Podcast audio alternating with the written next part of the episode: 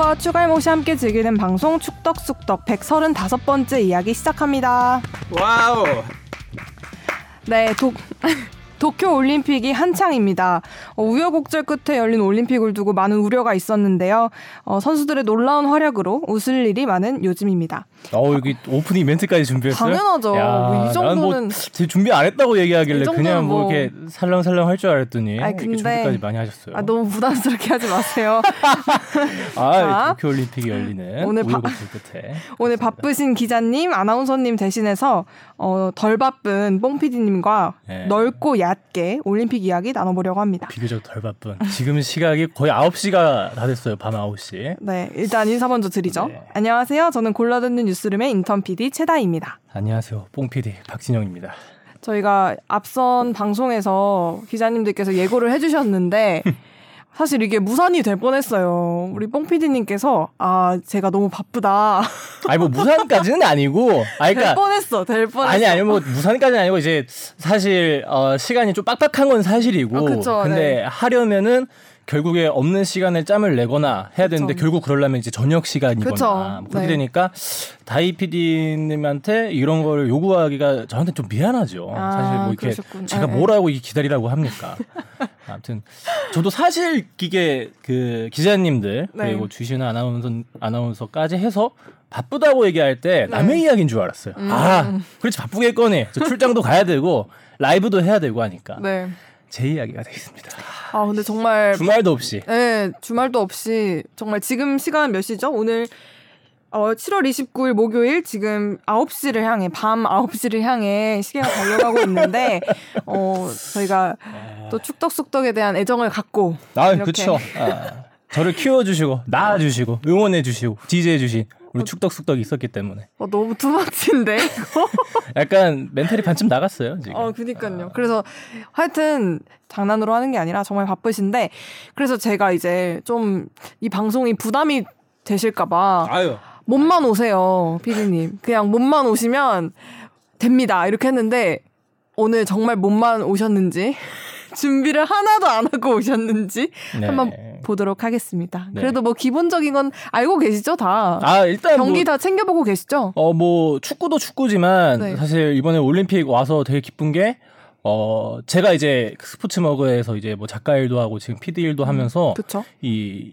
이미 뜰 것 같은 rising 스타들을 follow를 했어요. 그러니까 음. 특히 이번에 뭐 신유빈 선수라든지 음, 황선우 네. 선수라든지 먼저 접하면서 아 이런 유망주가 있구나 네네. 매력적이구나 이 선수들을 어떻게 이제 더 그러니까 이름이 알려지기 전에 어떻게 그쵸. 포장을 하고 잘 하면은 음. 사람들한테 더 잘 알리고 매력적인 선수로 와닿을 수 있을까라는 음, 고민을 하면서 이렇게 시간을 보냈었는데 이번에 딱 올림픽에서 그 선수들이 자기의 진가를 발휘하니까 음. 뭐 이것까지 좀 오버지만 아 내가 약간 응원하던 사람들이 잘 되는 것 같아서 또 음, 사람들한테 이렇게 좋은 호응을 얻고 있어서 어, 어. 저도 기분이 좋은 것 같아요. 그리고 네.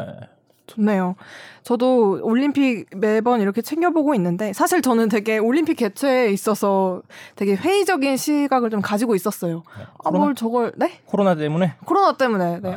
아뭐 아, 저거 너무 무리하 무리해서 강행하는 게 아니냐 뭐 이런 생각이 좀 있었는데 지금은 이제 누구보다 그쵸, 누구보다 진심으로 응원하고 저 진짜 제 책상에 태극기 달 수 있어요. 그래서 이게 뽕피디가 왜 뽕피디인지 알죠? 국뽕이 차오릅니다. 와, 나 진짜. 그래서 제가 네. 인턴들끼리 공약을 걸었어요. 여자 배구, 제가 배구 엄청 팬인데, 음. 여자 배구가 결승 가면 내 책상에 어, 태극기를 달겠다. 아, 좋아하는 선수 혹시 있으세요? 아, 배구가? 저는 김수지 선수도 너무 아, 좋아하고. 또 오늘은 박정아 선수가 너무 음. 활약을 잘해줬고 하여튼 제 우려했던 거와 달리 너무 재밌게 올림픽 즐기고 네. 있습니다. 확실히 이 사람들이 big 이벤트에 좀 목 말라 했던 것 같아요. 사실 맞아요. 어 저도 걱정했던 게 우려했던 게 어, 도쿄올림픽이 시작했는데 막상 사람들이 관심을 별로 안 가지면 어떡할까. 음. 이때 이제 물 들어올 때 노를 저어야 되는데 네. 그래야 이 스포츠 머그도 크고 아, 조회수 구독자에게 딱딱하게 네. 아, 어, 왜 축덕 쑥덕을 빼세요? 스포츠버그 쑥덕도 당연히 오, 아. 지금 누락시키셨어. 아, 당연히 이제 아, 오히려 저희는 또 지, 그, 탄탄한 그 기반이 있으니까. 음, 그럼요. 아, 한 아무튼 사람들이 들어오길 바랐는데 다행히 아, 특히 그 안산 김재덕이 양궁 혼성에서 네. 아주 멋있는 활 시위들을 보여주면서 물꼬를 잘 텄던 것 같아요 거기서. 음 음, 아, 거기서부터 이제 관심이 확 쏠리기 시작하더니 워낙 또 그 첫 경기에 금메달도 금메달이었는데 두 선수 다 워낙 또 스타성이 있으니까 맞습니다. 뭐 김제덕 선수 파이팅하는 거 봐요. 진짜 아 포효하는 게 저는 그 선수가 이제 그 전에 뭐 영재발굴단 나올 때도 그랬지만 아 이 선수 확실히 뭔가 스타성이 있다. 음, 네. 근데 그런 큰 무대에 가서 기 하나도 안 죽고 막 파이팅하는 외침 페이트 아, 파이팅하는 모습과 반면에 안산 선수는 되게 무슨 돌부처처럼 네네. 되게 시크하게. 양궁 한발 한 발을 달 날리 는데 그 조합도 되게 찰떡 궁합이지 않았나. 이전 올림픽을 이제 봤을 때뭐 김연아 선수나 이렇게 네. 좀 유명했던 선수들은 저보다 한창 이제 언니 아, 오빠들이었기 아, 때문에 그쵸. 보면 와 진짜 너무 잘한다 그냥 정말 이런 생각밖에 안 들었거든요. 근데 이제 저보다 나이가 어린 03년생 황선우 선수라던가 빵빵년생들이 진짜 아, 그쵸? 이렇게 놀랍니다. 그러니까 이게 아니 나는 그러니까 내가 저 나이 땐 정말 나는 그냥 뭐 어른도 아니고 애였는데 음, 음. 저렇게 국제 무대에서 떨지 않고 활약하는 모습을 보니까 아, 너무 좀 기분이 묘하더라고요. 음. 확실히 그런 그 그러니까 물론 어, 시간이 지나서 젊은 선수들이 있는 것 나온 것도 사실이지만 더더군다나 지금 또 뜨고 있는 선수들이 더 젊단 말이죠 어린 음, 선수들. 그쵸. 근데 그런 선수들을 봤을 때 느낀 거는 뭔가 크게 부담을 느낀다기보다는 좀 즐기는 모습이 있는 것 같아요. 그러니까 음. 스포츠를 대하는 게 옛날에는 이제 특히 뭐 메달의 가치도 색깔의 가치도 네네. 되게 중요하게 생각했고 나가서 뭔가 국민의 이렇게 뭔가 등을 그쵸. 막, 막 국민의 네. 성원에 힘입어서 거기에 보답을 해야 될 것 같은 물론 지금 선수들도 잘하고 있지만 그런 부담이 컸는데 지금 선수들은 그냥 스포츠 그 자체를 즐기는 것 같아요. 음. 그 신유빈 선수도 그렇고 네. 황선우 선수도 그렇고 특히 저는 황선우 선수 인터뷰 볼 때마다 느끼는 건데 어 막 경기에서 특히 결승전에서 뭐 이렇게 메달을 못 땄거나 할 때 한 네. 번도 고개를 떨구지 않고 그냥 음. 이 선수들과 world class 선수들과 네. 수영을 할 수 있다는 것에 너무 행복하다. 아. 어, 그렇게 얘기하는 모습을 보면서 아 확실히 그냥 그 자체를 즐기는구나. 를 많이 느낀 것 같습니다. 특히 이번 올림픽 들어서 그런 뭔가 변화가 많이 느껴지는 것 같아요. 아까 뭐 젊은 선수들도 그렇고 그 메달 색깔을 바라보는 가치도 그렇고 그쵸. 뭔가 스포츠가 궁극적으로 나아가야 할 지향점으로 가고 있지 않나 뭐 그런 음. 생각도 잠깐 듭니다. 네, 많은 또 MZ 세대들이 듣는 왜, 왜, 왜. 우리 되게 뭐 얘기가 되게 전문적인 아, 전문적인 그러니까. 아는 사람들이 되게 전문적인 얘기하는 느낌 나는 거 알죠 지금 뭔가, 네, 뭔가 스포츠의 지향점 이야기 나오고 네, 그렇습니다. 네, 그래서 말씀해주셨던 것처럼 많은 또 MZ 세대들, new face들의 등장으로 인해서 또 재밌는 광경들이 많이 포착되는 올림픽인 것 같습니다. 저는 올림픽 개막식을 꼭꼭 챙겨보는 편이거든요. 아, 개막식을? 네, 뭐, 항상 그랬어요. 어. 항상 개막식, 이번엔 어떻게 오륜을 공개할까, 뭐, 또 어떤 이렇게 볼거리들이 있을까, 이렇게 개막식을 그래서 매번 챙겨보는데, 어, 또 이렇게 축덕숙덕의 주시은 아나운서 주영민 기자님께서 이번에 개막식 반가워요. 해설을 네. 하셨잖아요. 너무 반가운 거예요. 그래서 팟캐스트 듣는 줄 알았어요. 아, 너무 아, 너무 뭔가... 너무 반. 아 개막식 근데 보셨어요? 아 저는 그때 밖에 좀 있어갖고 네. 그 식당에 있었는데 거기 TV가 있어요 크게. 음, 네. 근데 확실히 그때만 해도 사람들이 올림픽을 이렇게 하는지도 모르는 거나 많이 느꼈어요. 음. 안 틀더라고요. 그냥 저기 뭐 맞아요. 뭐 그때 당시 분위기 예능 그 채널 이런 거 틀어놓고 개막식 있길래. 당일 분위기는 좀 뜨겁지 않았어요. 그래서 그냥 아니 개막식이면은 네, 그래도 뭐 식당에서 멍 때리고 보기가 좋잖아요. 네네. 이거 왜안 틀까 싶어서 채널을 바꿀 수 있을까요? 이제 여쭤봐서 음. 바꿨는데 아 솔직하게 실망 많이 했습니다. 진짜요? 아니, 아니 그러니까 그 개막 해설에? 아니 전혀 그러니까 개막식이 전체적인 것에는 아 그렇죠. 그러니까 원래 사실 일본 하면 생각하는 게 그 이미지 같은 게 있잖아요. 뭐 워낙 게임도 유명하고 만화도 유명하고 네. 그런 거를 사람들이 조금 기대했는데 맞습니다. 막상 안 나오더라고요. 네. 그런 걸 보면서 아 이 일본 자국민들도 약간 좀 뭔가 음, 뭔가 뭔가 내세우기 민망해하는 건가? 전 좀 이해가 안 가더라고요. 그러니까 이거는 되게 자연스럽게 막 뭐 마리오 한번 나와주고 피카츄 나와주고 막 젤, 어, 젤다의 전설 뭐 이런 네. 거 한번 나와주면 사람들이 열광하고 난리가 날 텐데 뭐 게임을 응용한 거는 뭐 BGM 정도니까 그쵸. 그런 부분에 있어서는 저도 막 일본 만화와 게임을 음. 좋아하는 사람으로서 아쉬움이 좀 있더라고요. 저도 개막식 보면서 어, 생각했던 분위기가 아닌 거예요. 뭔가 어쨌든 코로나 아. 코로나 19긴 하지만 전 세계인의 축제잖아요. 음. 근데 뭔가 축제 분위기가 나지 않아서 아 이거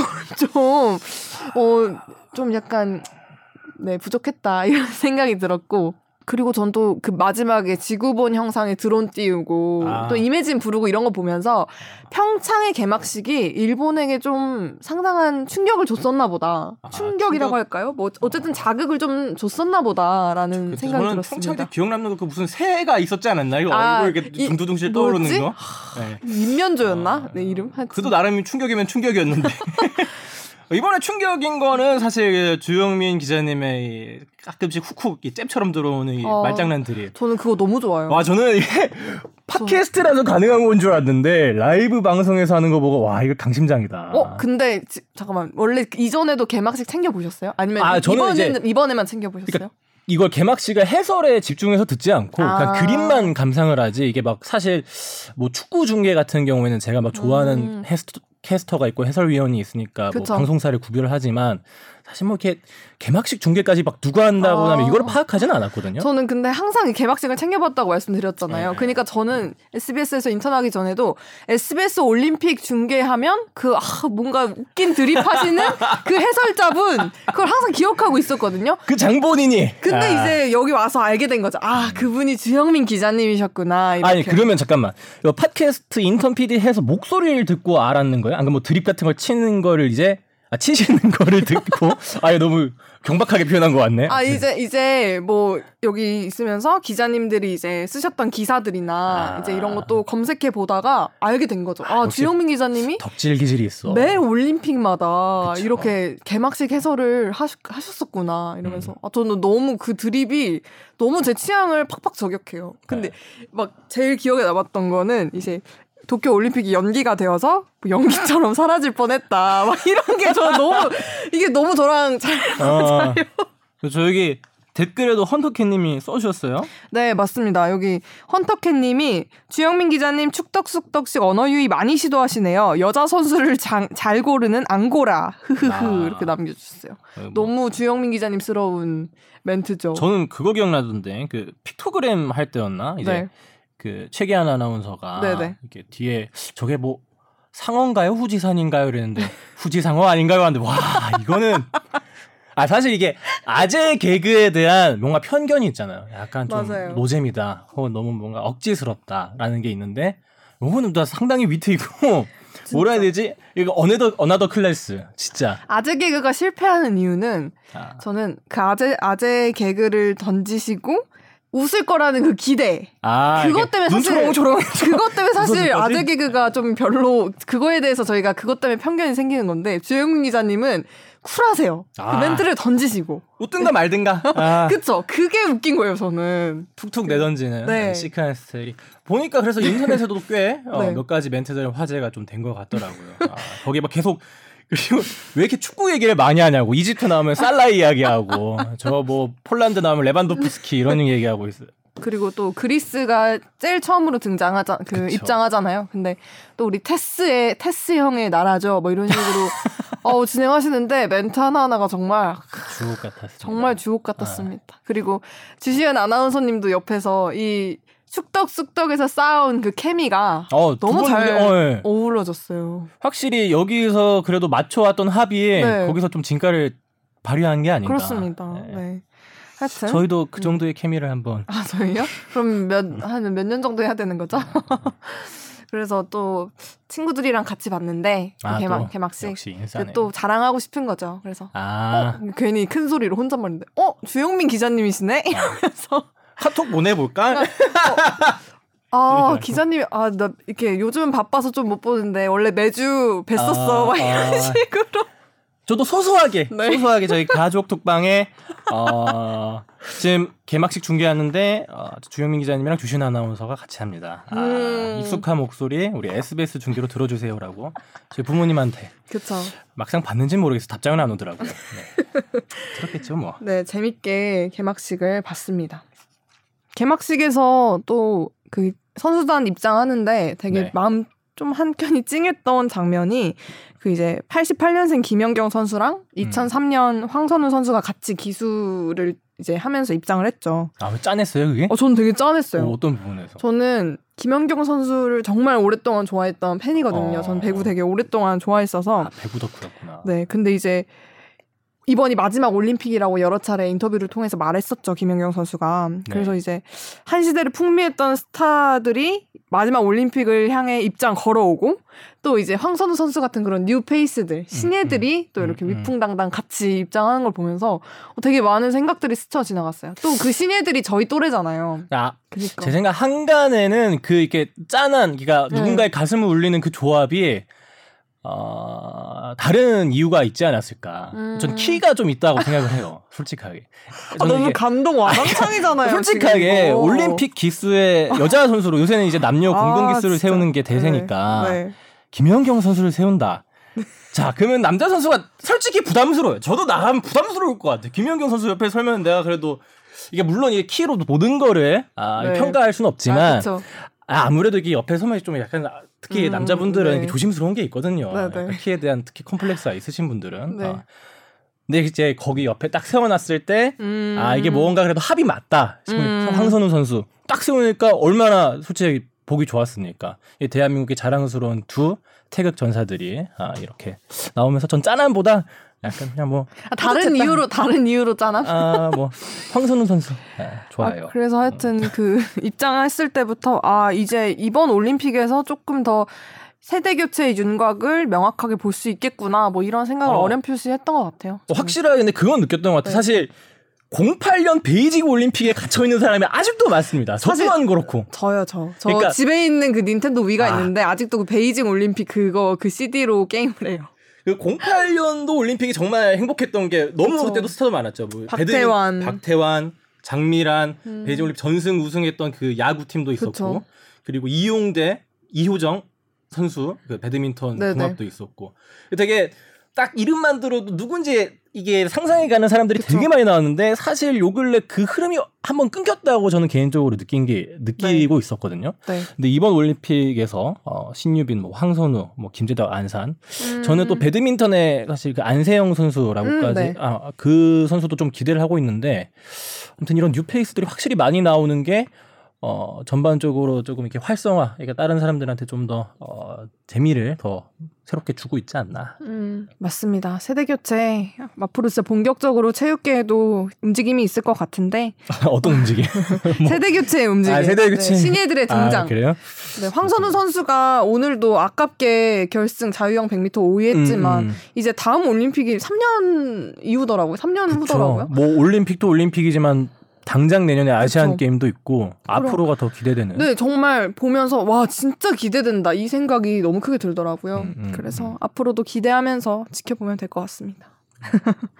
이거 댓글 읽을까요? 어, 네, 뭐 댓글.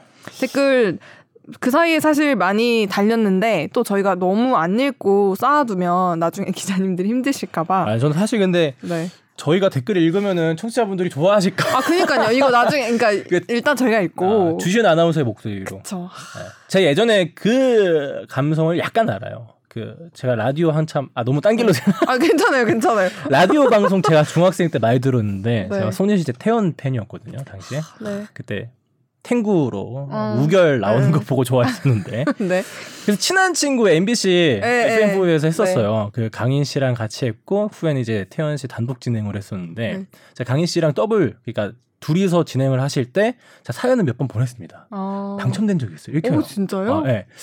근데 그 사연을 다행히 태연 씨가 읽어줬어요. 네. 근데 사연을 다 읽고 나서 강인 씨가 좀 드립을 한번 끊었습니다. 아, 사연을. 그래서 그 드립 이후에 받아치고 제 사연에 대한 이야기가 더 오고 가지 않을까라고 기대를 했는데 바로 네. 끊기더라고요. 그 이후로 강희 씨를 제가 약간 별로 안 좋아합니다. 아 그러시구나. 아니 태연 그 씨의 목소리로 내 이야기를 듣고 싶었는데 이거를 왜 끊어버리나. 그런 또 추억이. 네, 그래서 아마 댓글 써주신 분들도 아마 주신 아나운서의 목소리로 이게 낭낭한 아, 음. 낭창낭창한 목소리를 듣고 싶어하지 않을까 싶은데 오늘 하루 아, 어떻게 양해할 수밖에 없겠죠. 아 너무 웃긴 게 근데 방금 네. 이제 베이징 올림픽 의옛 향수에서 헤어나오지 못하시는 분들 많다고 하셨는데 제가 봤을 때 뻥피디님도 지금 아. 너무 옛날 아, 언제적 저... 언제적 그 친한 뭐야 친한 친구 그거 아. 우결 친, 언제적 우결입니까? 아, 우결. 그때 예능이 재밌었어요. 아니 저도 알죠. 알렉스 시내 나와서 아, 이건, 들고. 이건 근데 우리 둘만이 우리 둘만이 이해할 수 있는 그거다. 아, 그 시대에 얼마나 재밌는데 그때 나 진짜 사귀는 줄 알았어요. 개미 커플은. 아 재밌네요. 또 네. 이렇게 동년배와 함께 팟캐스트 진행을 해보니까 청춘 불패 재밌게 봤어요. 아 재밌네요. 빨리 향수에서 벗어나오시고요. 아, 네. 그래서 일단 제가 읽어드리고 다음에 이제 올림픽 마무리되고 주시은 아나운서님 다시 오시면 그때 다시 읽어달라고 제가 부탁드리도록 하겠습니다. 자 여연님께서 앞으로 두 분의 케미 궁금합니다. 크크 이렇게 남겨주셨는데 어, 이, 어디 저기 여연? 여기 여여님께서 아, 여, 여여, 아, 네. 여여 적혀 있었네요. 네. 네. 이분이 이 두 분이 이제 저희를 아, 이제 의미하는 거죠. 아. 저도 너무 궁금해요. 오늘 어떻게 방송이 흘러갈지 폭발하지 않을까 궁금합니다. 자 다음 혼자 직관러님이 달아주셨습니다. 올림픽은 SBS, SBS는 주시은 이렇게 아, 그 도쿄 춘나에 열심히 진행하고 계시죠. 네. 자 코다키나발루님께서 달아주셨습니다. 프랑스와의 올림픽 평가전 SBS 중계로 잼나게 봤어요. 축구 중계는 SBS죠.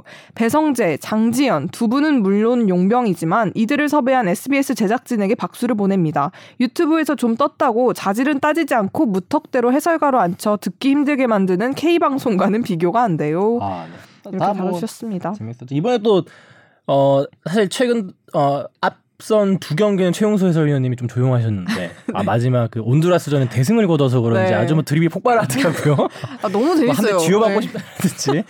뭐 김진야 선수를 대기 이야기를 많이 하는데 그 최용수 선수 아 최용수 네. 감독님이 이제 FC 서울에 재임하고 있을 때 이제 김진야 선수를 네. 영입하면서 그런 에피소드가 있거든요. 진짜 그런 웃겼어, 이야기를 하는데 아, 재밌더라고요. 그 군 지금 현재 군인 신분인 박지수 선수인가? 아, 네. 박지수 선수가 그 골 차려고 하니까 저 머리 너무 짧게 자른 거 아니냐고. 이런 좀 새는 이야기들이 아. 중간중간 너무 웃겨, 웃겨요 저는. 확실히 그 네. 스트라이커의 본능은 살아있다. 아, 웃음에 아, 골을 다 넣었습니다. 아, 아. 네. 그렇습니다. 샤방가이 님이 달아주셨습니다. 최다희의 축덕숙덕 기대 많이 됩니다. 뽕 PD, 최다희 인턴 PD에게 방송에감 많이 배워요.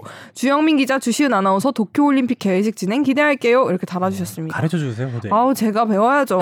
제가 뭐, 제가 뭘 가르치겠습니까? 아, 뭐 주린이도 어, 월스트리트도 열심히 진행하죠. 뭐 사실 제가 원래 이제 팟캐스트 PD 할 때는 다 들었지만 제가 맡고 네. 있지 않은 방송 다 들었지만 네. 이제 떠나고 나서는 뭐 여러한 이유로 다 듣고 있지는 못하고 있거든요. 네. 근데 최종 의견에 좀 더 나가서 아. 주 이게 영역을 확장. 제 아, 생각에 가... 들으세요? 네? 최종 의견은 아, 들으세요? 아, 가끔씩 들어요. 아, 네네. 어, 그냥 뭐 댓글이 뭐 재밌게 달렸을 때나 읽는데 뭐 네. 최종 의견에도 한번 출연을 아, 하신 것 같더라고요. 그쵸. 아, 질투됩니다.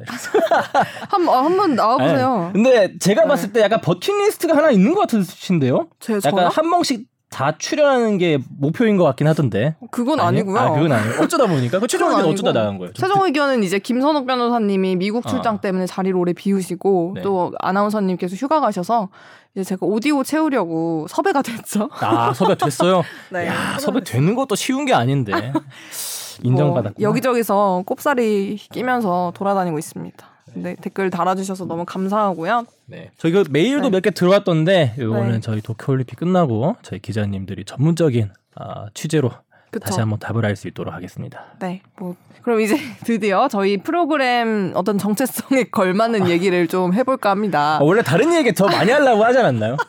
아니 제가 그러니까 사실 이제 저도 이제 준비하는 게 이렇게 시간이 막 그렇게 여의치가 않으니까 네.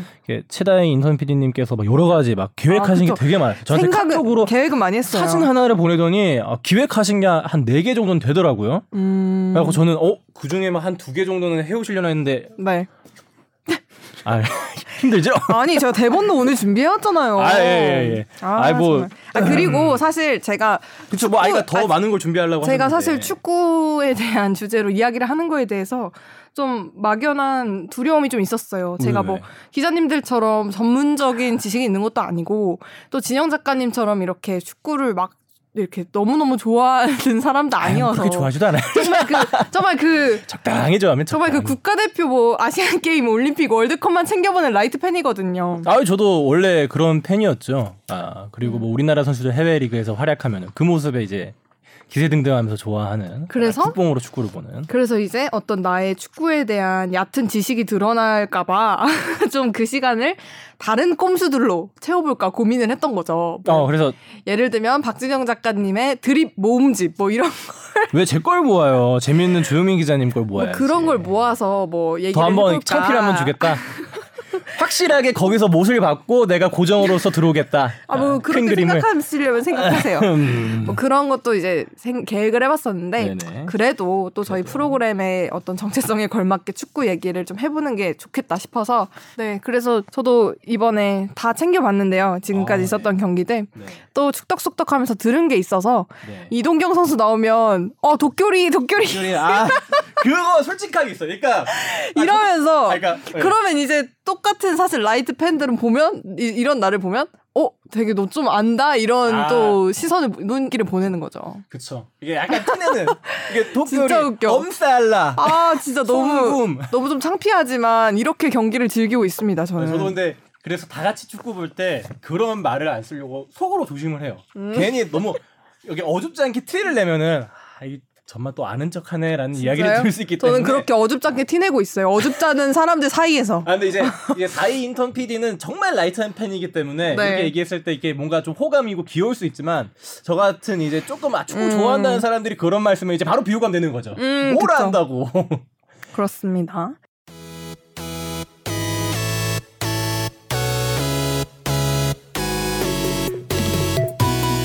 여러분은 지금 축덕 속덕을 듣고 계십니다. 잊지 말고 하트 꾹. 자, 그래서 자, 첫 번째 이슈 포커스입니다. 아, 요 제목 지으신 거예요? 아, 이거 이거 자, 제가 정해봤어요. 제목 짓는 게 얼마나 어려운지 느끼셨을 것 같은데. 어, 그래요? 근데 저 이거 되게 아, 쉬웠다. 아니야. 지금 제목 3개 쓰셨는데. 한번 한번 읽어봐 주세요. 진영 PD님이. 자, 이슈 포커스. 네. 사고 치겠다더니 고치는 게 시급.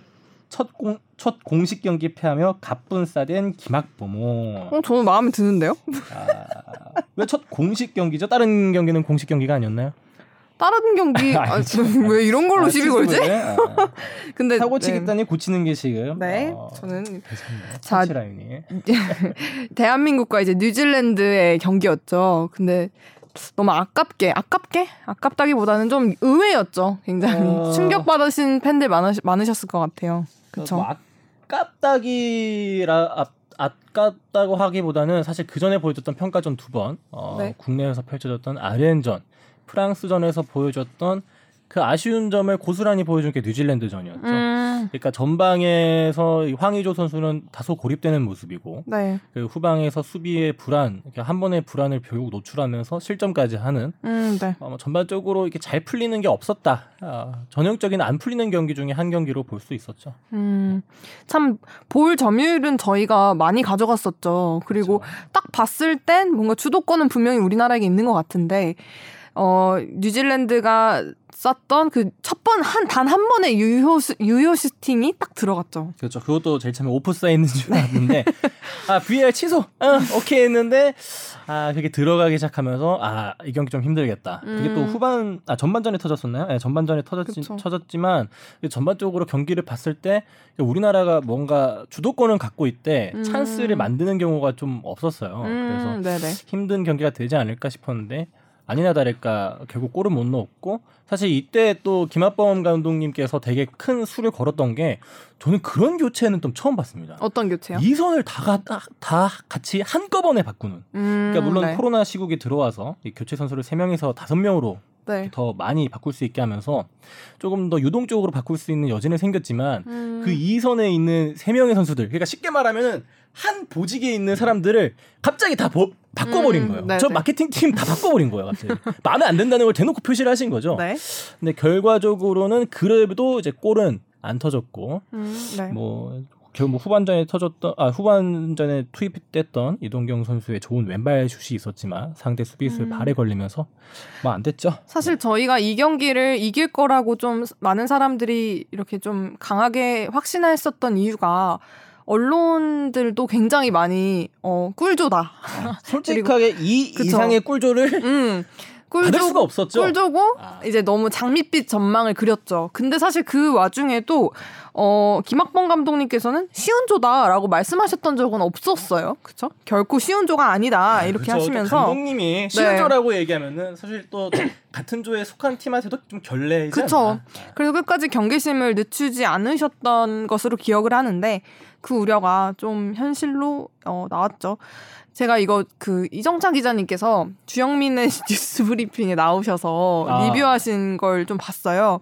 그래서 바쁘셔서 지금 이 자리에 못 왔지만 제가 대신 아 열심히 거기서 또. 거기서 네. 이제 또 해주셨던 거기서 또 해주셨던 말씀을 이렇게 제 입을 통해 전해보겠습니다. 아, 예.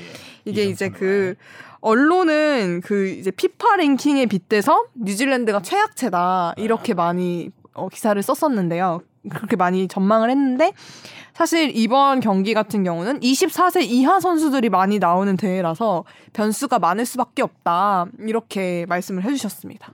아, 이상 이상입니다. 아, 생각보다 짧네요. 아, 저는 되게 뭐 deep한 insight가 나올 줄 알았더니 그렇죠. 연령대 대표팀은 또 다르죠 항상. 그렇기 그렇죠. 때문에 저 A조 소식이긴 하지만 저 네. 강호 프랑스가 불과 몇 년 전에 어, 월드컵에서 우승한 나라가 음. 어, 바로 조별리그에서 탈락하는 일도 생겼고 반면에 뭐 일본이 어, 물론 많은 준비를 해서 또 잘하면서 어, 1위로 진출하는 일도 벌어졌죠.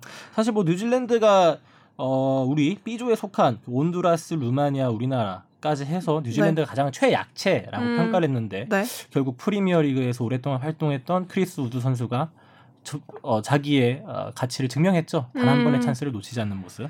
참. 어, 저는 사실 그래서 네. 경기가 한 경기 한 경기 얘기를 하면은 약간 타이밍도 지나고 해서 좀 전반적인 얘기를 하고 싶었어요. 네. 그러니까 저는 사실 그 뉴질랜드 전을 보면서 들었던 생각은 네. 아 내가 머릿속으로 상상했던 안 좋은 시나리오대로 간다. 아. 왜 그러냐면은 네네. 네.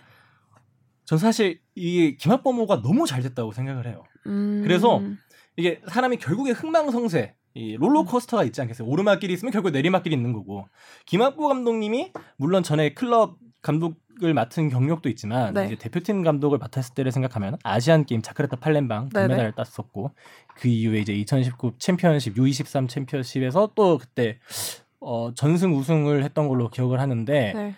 진짜 계속 상승 가동만 음. 달렸단 말이죠. 그래서 속으로는 아 이때쯤이면은 음... 한번 이게 약간 좀 네. 삐끄덕하지 않을까라는 생각이 들었는데 그때가 딱 뉴질랜드였다는 거죠. 그러니까 음, 우리나라 네, 대표팀에 네. 맡았던 감독님들 중에서 칭찬을 이렇게 받는 감독님들은 대개 다 박수 칠 때 떠났습니다. 그러니까 음. 그러니까 히딩크 감독님도 그렇고 뭐 전에 아드보카트 네. 감독님도 네. 그렇고 뭐 연령대 대표팀까지는 제가 뭐 눈 자세히 모르겠지만 결국에는 그 청, 정점에 있을 때 어느 정도 네. 자기의 성취를 이뤘을 때 떠났고 약간 그 떠날 때 타이밍을 못 잡거나 네. 혹은 이제 결국에 성적이 안 좋아지기 시작하면서 이렇게 비난 여론과 이제 어, 신뢰를 얻지 못하고 떠나는 경우가 대부분이었는데 물론 김학범 감독님은 쭉 잘하셨죠. 네. 잘했기 때문에 저는 불안했던 게 있었던 음, 거고 네네. 특히 어, 이번 대표팀에서 제가 제일 불안했던 거는 결국에 수비진이었어요. 어, 그러니까 크게 두 가지 부분이거든요. 하나는 중앙 센터백 어, 김민재 선수가 없었을 때의 어, plan B가 음. 있었고 두 번째는 끝까지 와일드 카드로 뽑으려고 고민을 했으나 포기하고 안 뽑은 풀백 양쪽 측면 네. 자리였단 말이죠. 특히 저는 그 센터백에서는 물론 김민재 선수가 정말 어, 아시안 탈 아시안급의 선수인 건 맞지만, 그러니까 워낙 수비는 이 조직력이 중요하다는 얘기를 많이 하잖아요. 사실 또 그렇고 그래서 어 선수들의 합을 좀 더 맞추게 하는 시간이 중요하지 않을까. 그러니까 김민선 음. 선수가 안 뽑힌다면은 결국에 박지수 선수가 들어와야 될 텐데 그러면 이 박지수 선수가 조금 더 팀에 녹아들 수 있는 시간을 더 음. 부여를 해서 훈련을 네. 더 많이 해야 되는 게 아니라 아닐까 생각을 했고 네. 어 이거는 정말 뇌피셜이고 제 개인적인 생각이지만 네네. 저는 박지수 선수가 좀 기분 나쁠 수도 있을 거라 생각을 해요. 물론 이제 음. 국가대표로서 뽑히면은 자기의 그 신임을 소임을 다 하겠지만 아니 저 김민재 선수 확실하게 안 되면은 음. 나 그냥 불러서 써주고 나 조금 더 키우게 더 발을 맞추게 할 시간을 주지. 네. 저나 결국에 김민재 안 되니까 나 뽑는 거 아니야라는 전 생각 가질 수 있다고 생각을 하거든요. 음. 약간 좀 빈정 쉽게 말해서 음. 좀 빈정을 네. 상할 수 있는. 근데 결국 또 프로니까 박지수 선수는 결국 이제 어, 뽑혀서 어, 네. 2차전, 3차전 출전해서 자신의 또 진가를 증명을 하고 있는데 음. 그러니까 그 불안한 그 중앙 센터백 자리도 결국에 이제 2차전, 3차전 가면서 메워주고 있고 저는 풀백 자리도 불안했던 게 저는 이선 자원 때문에 그랬어요. 그러니까 우리나라가 지금 되게 이선 자원들이 좋잖아요. 그러니까 권창훈, 뭐 이동경, 네. 어원상, 송민규, 뭐 이동경 뭐 등등이 있는데 네. 저는 이제 한 가지 드는 생각은 어, 좀 정통적인 측면을 파고드는 윙어는 좀 적지 않나. 네. 그러니까 아, 너무 아 이거 아 어줍지 않은 사람들이 이렇게 되게 축구를 전문적으로 얘기하려니까 되게 웃기네. 이거. 여러분 오늘 정말 아, 오늘 정말 오늘 정말 각 잡고 소신발언을 쏟아내고 계시는 뽕피디님이신데 아, 이거 절대 이거는 뽕피디님 개인의 의견이고 절대 SBS의 입장이 아닙니다. 아니, 축구 팬들은 근데 축구 팬들은 원래 다 하잖아요. 그쵸? 이런 각자의 생각이 다 있을 거예요. 원래 또 그럼요. 어렸을 때 그런 거 해봤잖아요. 축구 포메이션 그리면서 나만의 대한민국 베스트 11 다 그려봤지 않나요? 그때 그 베스트 11에서 이강인 빼셨잖아요. 아 그렇죠. 것처럼 아 내가 뭐 감독이 돼보는 그런 FM적인 마음을 가질 수 있는 거예요. 오늘 저희 MZ 세대 뇌피셜 방송이니까요. 감안하고 여러분 양해 부탁드립니다. 이제 어. 아 이것도 보통가 다이피디한테 뭐 가르쳐주는 식으로 얘기하면 좀 웃기긴 한데. 아, 네, 저, 저 좋아요, 좋아요. 네, 이, 이선 특히 이제 측면에 서는 선수들은 네. 이제 크게 두 가지로 분류를 하자면은 안쪽으로 들어오는 반대발 윙어의 스타일이 있고 네. 측면으로 계속 나아가는 스타일이 있습니다. 네. 그러니까 어 그래서 측면으로 나아가는 그 정발 스트라이커 같은 경우에는 결국 이제 크로스를 이렇게 네. 측면 돌파를 하다가 결국 크로스나 cutback을 해서 중앙 공격수한테 가운데 있는 공격수한테 볼을 전달해주는 역할을 많이 하고 반대발 윙어라고 불리는 스타일은 되게 이제 안으로 꺾어서 자기가 들어오죠. 이제 페널티 음. 박스 그 부분에서 네. 안으로 들어오면서 감아차기에 음, 네. 때리는 손흥민 선수가 어떻게 보면 대표적인 선수가 네. 누가 있죠? 어 이제 반대발 윙어 같은 경우에는 옛날에 뭐 아자르 선수도 음. 뭐 그랬었고 어, 뭐 우리나라 같은 경우에는 권창훈 선수가 저는 대표적이라고 음. 왼발 네. 잡인데 오른쪽에 많이 섰던. 근데 사실 지금 이번에 이선 플레이어들을 보면은 그 안쪽으로 들어오는 습성을 가진 선수들이 대부분이에요. 그러니까 음. 송민규 선수도 오른발잡인데 왼쪽에 서서 아른 오, 어, 왼쪽에 서서 가운데로 들어오고 네. 이동경 선수도 마찬가지고 어, 권창훈 선수도 마찬가지고 이동준 선수는 뭐 오른발잡이가 오른쪽에 있긴 하지만 이동준 선수도 계속 안쪽으로 들어오는 습성이 있단 말이죠. 네네. 그 되게 엄원상 선수 빼고는 거의 다 이제 그런 어, 스타일을 갖고 있는데 그래서 저는 중요했다고 보는 게 풀백입니다. 그러니까 음. 이 선수들이 가운데에 들어오면은 결국 측면 수비수들이 위로 올라와서 공격 작업을 진행을 해줘야 돼요. 음. 그래서 그 자리가 중요했기 때문에 네. 그 계속해서 김학범 감독님이 이 그 와일드 카드로 뭐 강상우 선수라든지 뭐 다른 제 2의 플랜까지 생각을 하셨던 건데 결국 안 뽑았죠. 그래서 저는 그 특히 뉴질랜드전을 포함해서 저희 그 평가전까지 안 좋았던 경기의 흐름들이 네. 사실 풀백에 저는 부진이 음. 있었다고 봅니다. 그러니까 그 선수들이 조금 더 올라와줘서 활기 이게 공격 활로를 조금 더 열어주고 좀 더 어, 날카로운 크로스를 올려줬으면 좋겠다라는 생각이 있었는데 사실 좀 그게 잘 안 이루어졌어요. 음. 제가 봤을 때는. 그러면서 이제 사실 공격 작업에서 미진한 게 있었고 대한민국이 원래 이제 전통적으로 자랑하는 빠른 측면 플레이 같은 게 안 됐다고 생각을 하는데 근데 2차전, 3차전으로 가면서 강윤성 선수와 그리고 오른쪽에 있는 또 설용 선수가 네. 폼이 올라오기 시작하면서 음. 어 대한민국의 공격이 또 풀린 것도 있었던 것 같아요. 뉴질랜드전에서요? 아 아니죠. 이제 2차전, 3차전으로 이제 지나가기 시작하면서 어 그런 것도 있었고 마지막 특히 그 뉴질 아 마지막 온두라스 전에서는 이 김학범 감독님이 쓰리백을 실험합니다. 그러니까 음. 어 박지수, 정태욱 선수를 두 명을 중앙 수비수를 세우다가 나중에 한 명을 빼고 어, 김재우 선수를 투입을 시켰죠. 그러니까 중앙 수비수를 3명을 두고 네. 그 측면 선수들을 위로 올리는 거예요. 그러니까 공격을 더 열심히 해라. 음, 네. 그렇게 함으로써 사실 그 우리나라 이선 자원들이 갖고 있던 측면의 부재를 그 양쪽 풀백들이 잘 메워주면서 공격이 조금 더 더 잘 풀리지 음. 않았나라는 개인적인 어, 생각은 있습니다. 여기까지 오. 아는 척.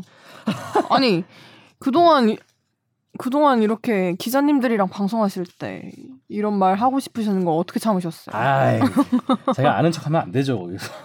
네, 오늘은 마음껏 하시는 네, 거예요. 네, 여기서 또 어, 댓글로 또 많은 얘기가 달릴 거예요. 아, 네 생각이고 음, 이러면서 또 이렇게 축구 좋아하시는 축구 좋아하시고 이렇게 또 여러 가지 배경 지식을 갖고 계신 뽕피디님은 이렇게 전반적인 1차, 2차, 3차전을 이런 식으로 보셨고요. 어, 저는 그냥 느꼈던 게 1차전, 2차전, 3차전 갈면 갈수록 잘하는구나. 음. 이렇게 저는 봤습니다. 잘하는데 네. 어떤 네. 부분이 잘한다고 느껴졌어요? 어, 저는 크게 봤을 때. 뭐. 일단 황의조 선수가 점점 어 이제 공 이제 좀 몸이 풀렸나 싶은 생각이 들었어요. 왜냐면 사실 뉴질랜드전에서 사실 황의조 선수 하면 그 답답한 경기를 딱 풀어주는 그 와일드 카드의 한 방을 아. 기대하기 마련이잖아요.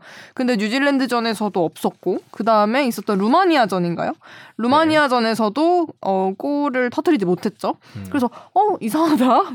그 저희가 이제 light 팬들이 황의조하면 떠올리는 떠올리는 그게 있잖아요. 손흥민은 황의조한테 평생 절해야 된다, 감사하면서 살아야 된다. 그. 아시안 게임을 기억하잖아요. 그때 그 이미지가 너무 강하게 각인되어 있는데 어왜왜 왜 지금은 그런 모습이 안 보일까? 이제 이런 생각을 조금 했는데 어제였죠? 온두라스전에서 또 해트트릭 네. 기록하면서 아 황의조 뻥 뚫리는. 그쵸. 아 양궁 세리머니까지. 저는 사실 그게 나중에 이제 그 mixed zone 인터뷰 그러니까 네. 경기 끝나고 인터뷰에서 양궁 대표팀이 잘하니까 음. 우리 대표팀도 이제 잘해보자 아, 축구도 잘하겠습니다 이런 이미지 이런 의미로 했다고 하는데 여자친구한테 하지 않았을까? 아 진짜 여, 여자친구가 양궁 선수? 아니 아니 그냥 이렇게 사랑의 큐피드를 날리지 아. 않았을까? 되게 그런 세리머니는 음. 원래 황의조 선수가 세리머니를 잘 안 해요. 음. 그러니까 이정찬 기자님이랑도 아, 그 황... 세리머니 약속했었잖아요. 황의조 선수가 그리고 세리머니가 별로였어. 그래가지고 그 황의조 선수 인스타 들어가 보면 뭐 그런 댓글들 있어요. 뭐 의조야 세리머니 빨리 고치자 뭐 막 이런 아, 팬들의 뭐였지 원래? 원래는 막 그냥 막 이런 아, 강남 스타일이에요? 뭐지? 아, 그러니까 너무 뭔가 이렇게 딱 인상적인 건 없었는데 네. 시그니처 동작이 없었죠. 음, 카메라를 정확히 보면서 활을 겨누더라고요. 아, 그렇죠. 그건 누군가를 향한 화살이다. 아, 오케이, 오케이. 너의 마음에 정조준했다. 아, 저는 그렇게 봅니다. 그래서 어쨌든 light 팬의 입장에서는 이제 황의조의 어떤 점점 풀려가는 음, 경기력이 음, 음. 좀 눈에 보였고요. 그 다음에 어, 왜 이강인 선발로 안 보내? 이런 친구들 많았어요. 음, 그러니까 저 정도의 이강인, light 그쵸. 팬들은 왜 아. 사실 이강인이 이제 선발로 안 나오고 후반 이제 벤치에 있다가 후반에 투입되는 경우가 있었죠. 그게 몇 차전과 몇 차전이었죠? 이강인 선수가 이제 1차전만 네. 선발로 나오고 2차전, 3차전 둘 다 교체로 음, 나와서 맞습니다. 교체로 나와서 골을 다 터트려줬어요. 그래서 저희는 이제 라이트 팬이 뭐 알아 아는 선수가 이강인, 황의조 뭐 이런 선수들이거든요. 또, 또. 한번 다 얘기해 봅시다. 아, 잠깐, 아, 이따 이따 천천히 말씀드릴게요. 아, 근데 어쨌든 내가 아는 선수가 나와야 되는데 안 나오니까 이제 관심도가 떨어지죠. 아, 어, 이강... 왜 이강인 선수를 이렇게 풀로 안 뛰게 하고 후반에 나오게 한 걸까요? 사실 이강인 선수는 김학범호의 딜레마라고 볼 수 있습니다. 오. 그러니까 김학범 감독님이 제가 이강인을 왜안 뽑을까라고 생각했을 때, 네. 그러니까 이강인 선수가 당시에 이제 경기 감각이 좀 떨어져 있던 것도 저는 있었다고 생각을 하고, 음. 저는 사실 큰 거는 김학범 감독 그 김학범의 플레이 스타일과 어울리지 않는다. 음. 사실 김학범 감독님은 지금 이선 자원을 봐도 알지만 되게 그 템포를 살려서 빠르게 하는 걸 추구하세요. 빠른 역습. 음, 네. 그러니까 한 번에 이렇게 드립을 쳐서 들어가는 네. 역습을 원하시는데 이강인 선수 같은 경우에는 그 공을 갖고 있을 때 움직임은 상당히 좋지만 반면에 템포를 떨어뜨리는 그 습관도 조금씩 있어요. 그러니까 공을 음. 한번 간수하고 한번 드리블을 친 다음에 공을 넘기거나 하죠. 음, 그걸 뭐 접는다고 하나요? 네, 뭐 접는다고 네. 표현을 할 수도 있고 어 한번 뭐 탈압박 뭐 아무튼 여러 가지 음. 뭐 상황에 따라 달리 표현을 할 수 있는데 네. 결국에 한번 어, 이강인 선수는 공을 간수하는 스타일이기 때문에 거기서 템포를 한번 뺏겨 버리게 되거든요. 음. 그래서 저는 안 뽑힐 가능성이 있다고 봤는데 근데 워낙 이 이강인 선수는 뭐 킥 같은 진짜 재능이 확실하게 있으니까 그걸 알았겠죠. 김학범 감독님도. 음. 야, 이 선수를 데리고 와서 훈련을 해보는데 야, 이강인이 진짜 다르긴 다르구나를 음. 느끼면서 뽑을까 말까 이선 자원 정말 쟁쟁한데 네. 근데 결국에 뽑았죠. 그쵸. 그래서 뽑아서 선발 이게 평가전도 뛰고 뉴질랜드 선발도 뛰게 했는데 아마 거기서 드는 생각이 아까와 같은 제 생각과 비슷한 게 있을 거라고 생각합니다. 아 생각보다 이렇게 그러니까 이강인을 위한 전술을 짜주지 않는 이상, 그러니까 김학범 감독님의 스타일은 나오기가 좀 어렵다. 라고 음. 봤다고 생각하고 저는 거기에 대한 해법을 특히 온두라스전 마지막에서 좀 보여줬다고 생각을 하거든요. 음, 그리고 네. 그뭐 루마니아전도 마찬가지고. 그러니까 지금 황의조 선수가 혼자 원톱 자리에 있어서 거기에 대한 아쉬움이 되게 큰데 네. 그 특히 온두라스전에서는 이강인 선수를 제로톱 전술로 해서 네. 황의조 선수를 빼고 그 자리에 세웠다고 봐도 네. 무방을 해요.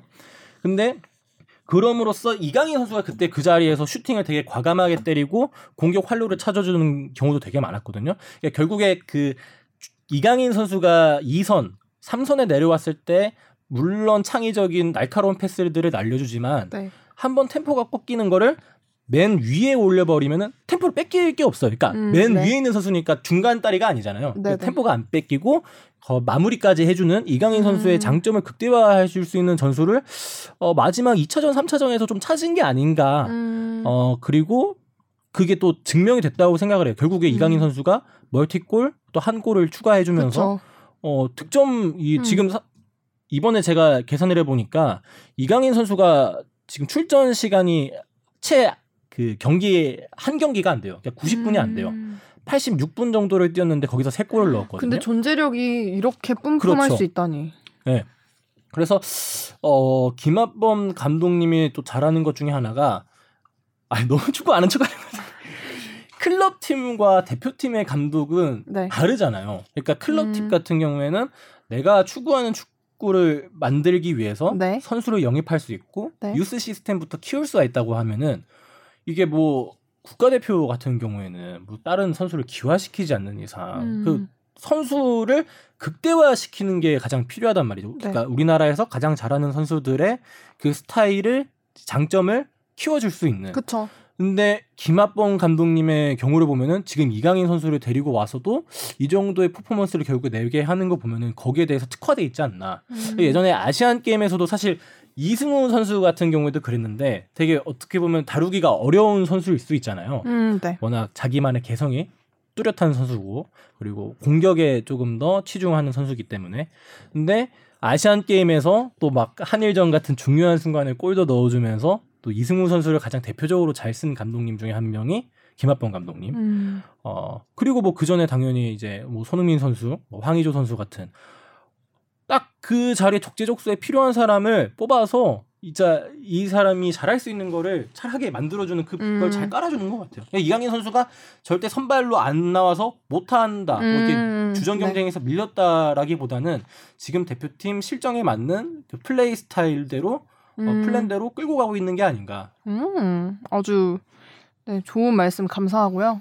라이트 이거 약간 네 좋은 말씀 감사합니다. 네, 요 네, 약간 ARS 끝낼 좋은 말씀 감사하고요. 라이트 네. 팬들, 라이트 팬분들 이강인을 왜 풀로 쓰지 않느냐 이렇게 라고, 어, 이렇게 방구석 전문가가 네 그런 불만을 갖고 계셨던 우리 라이트 팬분들 이렇다고 합니다. 아 근데 네. 이강인 선수 진짜 너무 잘하고 아 귀여워요. 사실. 아니 저는 너무 급 호감 이강인 선수에 대한 호감도가 급 상승했던 순간이 네. 그 루마니아전 끝나고 네. 루마니아전에서 이강인이 멀티골을 넣었잖아요.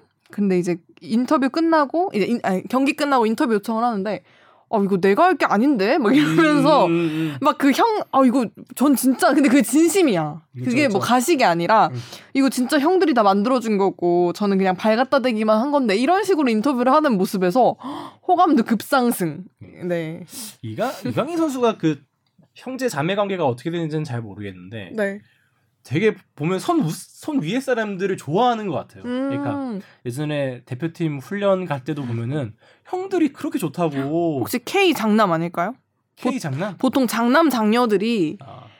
그런 것 같거든요. 이거 한번 제가 그러니까 검색해 볼게요. 아마 일단 네. 제 생각에 형은 100%, 100% 없을 것 같고. 네. 아 근데 뭔가 외동 외동이었나? 항상 형바라기, 형바보 같은 모습을 되게 많이 보여주거든요. 아, 누나가 둘이 있네요. 누나가 아 맞다 누나 누나가 둘이 있고, 예. 형은 없네. 그 그쵸, 남자 형제는 없네. 있는 사람으로 서 어, 아 형들이 좋아 좋을 수 있어. 형들이 그쵸. 어, 누나는 힘듭니다. 이것저것 많이 시켜요. 누나 있으시죠? 아 많이 에, 있죠. 그냥 뭐 음. 같은 부모님을 둔 어, 아, 는 여자가 한 명 있다. 음, 그렇군요. 참 이강인 선수 그래서 저는 어, 너무 그 루마니아전 끝난 뒤 인터뷰가 참 인상적이었다. 네, 네. 그리고 그 온두라스 전이 끝나고 나서도 인터뷰를 했는데 거기서도 내가 뭐 내가 뭘 또 해? 막 이렇게 얘기하는데 결국에 또 다시 와서 인터뷰하는. 네. 그렇습니다. 어 생각보다 전 그게 놀랐어요. 그러니까 어 이강인 선수가 해외에서 경기 아, 해외에서 보낸 시간들이 되게 많잖아요. 그렇죠. 어 그래서 사실 이건 진짜 편견일 것 같긴 한데 네. 뭐 한국 대표팀에 있는 선수들과 어울리면은 조금 따로 돌지 않을까. 음. 뭔가 축구를 해봤던 문화가 다르니까.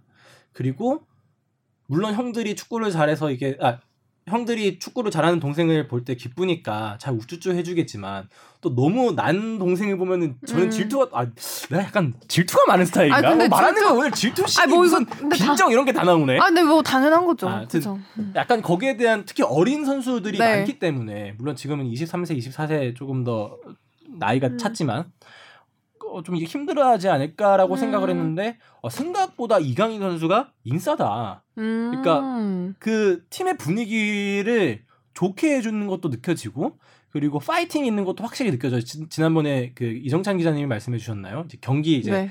교체가 채 완료가 되지 않았는데 네. 먼저 그라운드로 뛰어가는 모습. 아 그리고 제가 스포츠 머그 아이템으로도 올렸었는데 네. 여러분들 보신지 모르겠지만 안 보셨으면 그 프랑스전 그 네. 친선 경기에 아, 무중계 버전 ASMR 날 것으로 음. 들려드립니다라고 네. 해서 이렇게 조회수를 좀 달달하게 갖고 왔거든요. 네, 네. 근데 거기서 이제 제가 90분 동안 이제 중계 빼고 그 현장에 있는 마이크 수음된 소리를 최대한으로 키워서 음. 선수들의 목소리를 들어봤어요. 네. 편집돼서 안 나간 것도 있는데 거기서 이강인 선수가 어 이 진짜 다른 선수들보다 더 파이팅 넘치게 이렇게 전술 지시도 더 하고 사실 동생이니까 음. 주눅들만도 한데 거기 들어가 뭐해 뛰어 뛰어 뭐 이런 것도 하고 뭐 주고 받아 뭐한 음. 번에 넘기기 한 번에 넘기기 이런 그 축구장 내에서도 커뮤니케이션에 어느 정도 주도하는 느낌을 저는 받았거든요. 음. 그런 부분에서 아 이강인 선수가 물론 축구 재능적인 부분에서도 이 월드 클래스 뭐 넘사벽인 게 있긴 하겠지만 어, 이런 멘탈적인 부분에서도 어, 그리고 선수들과 이렇게 교류하는 부분에서도 음. 어, 확실히 난 사람이구나 그리고 음. 또된 사람이구나를 느꼈던 어, 최근에 올림픽 기간이었던 것 같습니다. 그렇죠. 이강인 선수 옛날에 한 번 봤었는데 이렇게 봤었다고? 직접? 아니 아니 옛날에 뭐 이렇게 어떤 영상을 봤었는데 아. 팬들이 막 이렇게 막 이렇게 막 환호하는데 너무 쑥스러워하면서 아, 그냥 지나가려는데 손흥민 선수가 딱 잡고 너 팬들한테 이렇게 고마운 표시하고 해야 된다고 아, 막 이러면서 역시 멋진 형이요. 그니까요. 그랬던 장면들이 기억이 나서 저도 저도 모르는 사이에 이강인 하면 조금 약간 쑥스러워하고 조금 이렇게 막 적극적인 성격은 아닌가 보다 이런 그쵸. 이미지가 저도 모르는 사이에 좀 있었는데 또 이렇게 음. 이렇게 좀 이미지가 순둥순둥하죠. 약간 네. 어, 뭐 약간 농촌에서 이렇게 귀... 아, 농촌이라뇨. 아, 그러니까 그만큼 순박한 이미지에 약간 그런 이미지를 갖고 음. 있는 이강인 선수인데. 근데 이제 마냥 이제 근데 이번에 그런 경기 출전 시간이 길지도 않은데 이런 미친 존재감을 뿜어내는 걸 보면서 음. 아 내가 좀 너무 그냥 순둥순둥하고 낯가림 심한 01년생 동생으로 좀 본 경향이 있다 이런 순둥순둥한 그쵸. 이미지에 그렇지 못한 축구 그렇죠. 아, 플레이 그렇습니다. 친구들이랑 축구 보면서 또 뭐 어떤 게 좀 이야기가 많이 오갔던 것 같아요. 눈여겨보고. 또 눈여겨봤던 건 일단 친구들이 어? 왜 손흥민 안 나와? 아, 손흥민. 근데 이건 진짜 이거는 기자님들은 이해가 안 가실 수도 있겠지만 그쵸. 라이트 팬 입장에서는 올림픽. 손흥민이 등장하지 않는 국가대표는 정말 낯선 거예요. 아, 어. 그쵸. 왜 손흥민 없어? 이런 친구들이 있었는데 사실 연령대도 되게 많아요. 뭐, 그쵸. 뭐 옛날엔 뭐 성인 국가대표 네. 이렇게 불렀다, 뭐 A 대표팀 이렇게 불렀다, 그냥 국가대표 불렀다. 또 보면 U23, U20, U17 막 언더 막 몇 세들이 다 나뉘어져 있고 막 올림픽이 이제 U23이라는 게 이제 뭐, 음, 뭐 와일드 카드는 또 뭐야 이렇게 나오는 경우도 많죠. 라이트 팬 라이트 팬들의 생각에는 그냥 한국 축구 제일 잘하는 선수 하면 손흥민이니까 아이고, 당연히 국가대표에 나올 거다라는 이제 생각을 한 거죠. 근데 이제 제가 거기서 또 축덕쑥덕하면서 주워들었던 거를 그게 원래 김학범 감독님께서 이렇게 데려오려고 손흥민 선수가 또 직접 감독님한테 어 제가 가겠다 뭐 아. 이렇게 얘기를 했었다고 한다 뭐 이러면서 은인이죠. 사실 어떻게 어떻게 보면은 그러니까 음. 뭐 그런 저는 가끔씩 그 피파 홈페이지에 가면은 네. 그 그러니까 피파 유튜브 공식 유튜브에 가면 그런 컨텐츠가 있더라고요. if라고 해서 만약에 네. 그러니까 제가 봤던 건데 해리케인이 월드컵에서 그 뭐 4강전에서 8강전이었나 아무튼 거기서 골을 넣었으면 어떻게 됐을까 음. 이거를 그리는 게 있어 그래서 뭐, 오, 뭐 잉글랜드 막면막 막 드디어 뭐 월드컵 네. 우승 막 신문 기사 딱이라고 막 네. 엘리자베스 여왕 나가서 막 이거 한번 봉으로게 똑똑똑 해주는 막 그런 네. 1분짜리 짱막한 영상이 있거든요 네. 그래서 막 해리케인이 진짜 국민 용어로 추대받는 네. 그래서 그 거랑 마찬가지로 만약에 손흥민 선수가 음. 아, 다시 당시 아시안 게임에서 삐끗해서 아. 메달을 못 금메달을 못 따고 결국 병역 문제를 해결하지 못했으면 어떻게 됐을까라는 상상을 해봤거든요. 아, 그럼 진짜. 아 근데 그거 그러니까, 나, 름대로 재밌는 거예요. 그러니까 그렇게 생각을 하면 아 선수들이 왜 이 병역 문제를 두고 정말 힘들어하는지 이해가 딱 되는 아, 거예요. 그렇죠. 그래서 어쨌든 저는 저와 제 친구들 라이트 팬들은 손흥민 없는 국가대표 경기 참 낯설다 이렇게 음, 얘기를 했고 음. 저는 또 기자님들께 축덕축덕에서 들은 그런 비하인드 스토리를 뭐 어줍지 않게 좀 풀어봤고요. 그리고 이제 루마니아전에서는 근데 친구들이 이런 얘기를 했어요. 루마니아전에서 저희가 어, 몇 대 몇으로 이겼죠? 하나 4대 0으로 4대 0으로 이겼죠. 네. 근데 친구들이 아, 야, 되게 찝찝하다. 이렇게 찝찝하다? 찝찝하다고 얘기를 했어요. 왜냐하면 네 골을 넣었죠? 근데 첫 번째는 일단 상대 자책골이었어요. 아, 그렇죠. 두 번째는 이거 뭐 쓰리 쿠션 골이라고 하던데요. 아, 행운의 그렇죠. 골. 뮤탈리스크 골이 다시 네. 그리고 세 번째가 PK였고. 아, 그러니까 네 번째 골 결국 그 필드 플레이 상황에서 얻어낸 골이 네 번째 그 이강인 선수가 만들어낸 그 골인 거예요. 음, 음, 음. 그러니까 우리는 보면서 야, 이거는 너무 좀 운이 크게 작용을 했다. 이 경기는. 그렇죠. 네, 이렇게 좀그 루마니아전에 봤습니다. 네, 좀 이렇게 딥한 또 견해 더해 주시죠. 어, 일단 그렇게 생각하기에 충분한 게 네. 그러니까 루마니아전에서 보기 드문 장면들이 되게 많이 나왔어요. 어, 저는 백패스 그런 것도 처음 알았어요. 간접 프리킥 처음 봤죠. 아니, 저는 그래서 그 선수들이 다 골문 앞에 다가 있는 거예요. 아니, 저거 원래 저래도 되는 거였어? 이렇게 이제 나오는 네, 거죠. 럭비처럼 무슨 막 선수들이 막다 네. 와갖고. 네. 저도 그 장면을 어, 직접 보는 건 처음이었어요. 이게 오, 경기가 네. 좀 지나고 나서 이제 이제 짤로 돌아다니는 건 많이 네. 봤지만 아 이제 이런 게 진짜 나타날 수 있기는 한 거였구나 음, 이런 네. 상황이 다행히 이제 뭐 송범근 선수가 자신이 초래했던 실수를 어, 잘 막았고 어, 뭐 퇴장도 나왔고 네. 뭐 페널티킥도 나왔고 되게 보기 드문 장면들이 많이 나왔는데 한대 모아졌죠. 네. 근데 사실 저는 어 이 레드 카드가 루마니아전에서도 나왔고 네. 온두라스전에서도 나왔단 말이죠. 네네. 네. 근데 이거는 아, 물론 상대 선수들이 미흡한 그런 조금 집중 어, 수비 집중력이 좀 떨어졌다거나 혹은 조금 더 어, 성숙하지 못한 대처를 보여줬던 것도 있다고 생각하지만 음. 김학범 감독님이 노렸던 그 뒷공간을 빠르게 음. 파고드는 그 플레이가 통했기 때문에 네. 그 발빠른 이선들의 움직임이 있었기 때문에 가능했다고 생각을 하거든요. 음, 네. 그 페널티킥도 지금 그 루마니아전에도 있었지만 온두라스전에서도 페널티킥만 3개를 얻었었죠. 그래서 다 네. 각자 다른 선수들이 찾는데 네. 어 그러니까 지금 이번에 김학범 감독님이 이번에 이제 2차전, 3차전 와서 잘 됐던 것 중에 하나가 아까 전에 말씀드린 풀백의 움직임도 있었지만 저는 삼선의 움직임도 되게 좋아졌다고 생각을 음, 합니다. 음, 삼선의 원두, 움직임 지금 어, 원두재 네? 그리고 어, 김동현 아 저는 김동현 선수가 이렇게 잘하는지 몰랐어요. 이 평가전 음... 때부터 봤지만 네. 아 좌우로 방향을 전환해주는 패스가 네. 아주 기가 막히더라고요. 그리고 음... 마지막에 그 3차전에 뛰었던 김진규 선수까지 네. 이 선수들이 패스를 잘합니다. 음... 그러니까 잘해요. 그러니까 스루 패스라고 하죠. 네. 상대방의 공간을 보고 주는 패스에 이제 우리 공격수가 그 뒷공간을 노려서 뛰어가서 네. 타이밍이 합이 맞았을 때 이루어지는 패스. 그게 지금 여기 삼선에 있던 원두재, 김동현, 김진규 선수가 너무 잘해주고 있었습니다. 음. 그리고 그 뒤에 있는 박지수 선수까지도 이 패스를 되게 잘했어요.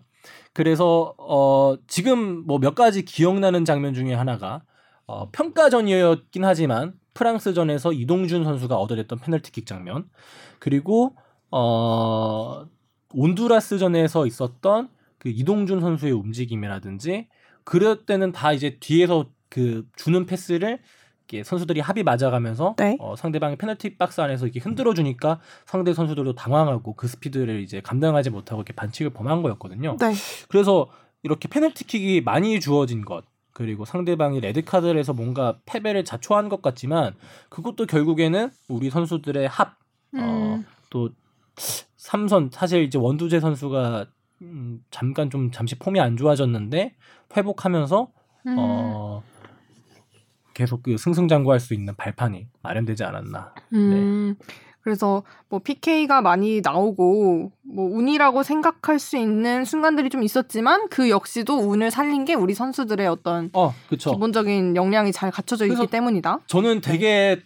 다행이라고 보는 게 네. 상대 선수들 퇴장당한 경기가 지금 루마니아전 둘 다 나왔는데 네. 되게 또 둘 다 이른 시간에 퇴장이 나왔단 말이죠. 그러니까 전반전에 나와서 네. 선수들이 지금 체력적으로 좀 안배를 할 수 있는 시간이 많이 음. 늘어났다고 음. 생각을 해요. 그러니까 지금 워낙 경기 일정도 빡빡한 거는 당연하고 날씨도 더운 상태에서 이어지고 있는데 네. 이 가운데서 상대 선수 한 명이 더 없는 플레이를 한다? 음. 그러면은 진짜 필드에 있는 선수들, 그러니까 그라운드에 있는 선수들도 조금 덜 움직여 될, 덜 움직여도 될 뿐만 아니라 이런 교체에 있어서도 더 그냥 부담 없이 할 수 있단 말이죠. 경기를 이미 잡아놨다고 봐도 무방한 음. 상황이 많이 나타났기 때문에. 네. 어, 그래서 어, 토너먼트에 가서도 조금 더 힘을 발휘할 수 있는 어, 그런 밑바탕을 만들지 음. 않았나 생각을 합니다. 저는 여기 뭐 온두라스전이나 루마니아전에서 이런 얻은 골들이 이렇게 좀 퇴장으로 인한 수적 우위를 등에 음, 업고 음. 일어난 게 아닌가 이런 생각을 했었는데 또 박진영 PD님께서는 또 새로운 시각을 새로운 왜 취한 거죠. 다 우리가 잘했기 때문이야. 어. 아니 상대방 못하는 거 절대 아닙니다. 우리가 음. 잘해서 이긴 거예요. 그렇죠, 그렇죠. 뽕에 취합니다. 진짜 근데 네.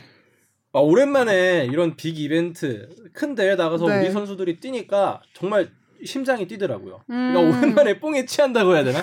근데 축구도 축구지만 네. 다른 경기도 볼 때마다 와 음. 감정이입이 얼마나 이게 좀 과, 과몰입되든지 음, 네. 저는 그 특히 다른 얘기를 좀 해서 그런데 네. 황순우 선수가 그 200m 경기에서 네. 그 결국에 7위로 마감을 했잖아요. 진짜 눈물 날 뻔했어요. 음 그러니까 진짜요. 그러니까 워낙 그 150m까지의 그 진짜 역주는 와 진짜 아, 심장 진짜... 떨리게 했어. 너무 막 진짜 아, 그렇긴 했어요. 물론 네. 걱정은 되긴 했죠. 너무 초반에 스퍼트를 내는 게 아닌가. 200m가 단거리 종목이긴 하지만 네. 그래도 워낙 수영이라는 게 체력 소비도 음. 크기 때문에 걱정은 했는데 워낙 압도적으로 거리가 벌어지다 보니까 음, 네. 와 설마 설마 하면서 봤는데 그 마지막 50m에서 꺾이는 걸 보면서 어, 음. 어, 좀 어, 갑자기 저도 막 이상하게 진짜 이상하게 속상하더라고요. 제가 그 음, 네. 경기를 또 이제 끝나자마자 편집을 바로 들어갔는데 네. 아, 편집 하는데 걔도 막, 아, 진짜 눈물 날 것 같은 거예요. 음. 아, 좀잘 됐으면 좋겠는데, 좀 아쉽다.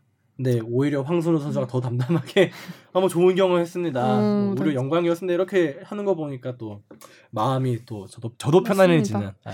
뭐 저희 신문 일면에 사실 축하해줄 만한 일이 실리는 경우는 별로 없는데 그렇죠. 이런 큰 어, 행사가 있을 때마다 월드컵이나 올림픽 같은 행사가 있을 때마다 일면에 그런 사진들이 실리잖아요.